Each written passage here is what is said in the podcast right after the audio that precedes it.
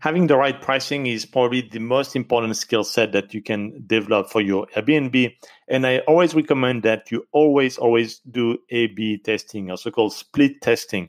What I mean by that is you have a test A and a test B, and you need to have two different pricing strategy. Let's say, for example, during the week, you want to test whether it's a $100 or $150 that uh, is better.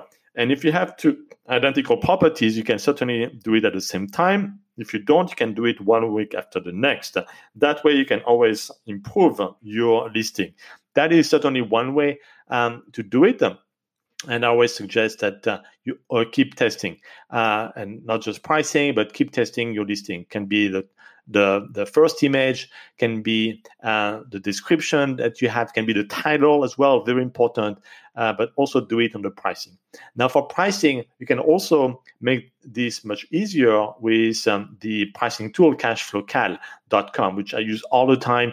The link is in the description. You can do it on your own as i mentioned do a b testing and see what works what doesn't but it's going to have uh, you know some uh, time consuming uh, delay to find the right pricing because you have to do it uh, slowly. You have to do the learning yourself, or you can use Cashflow Cal. So entirely up to you, but uh, it's very important that you do focus on pricing because at the end of the day, or at the end of the year, actually, the revenue you make is going to depend primarily to your pricing skills.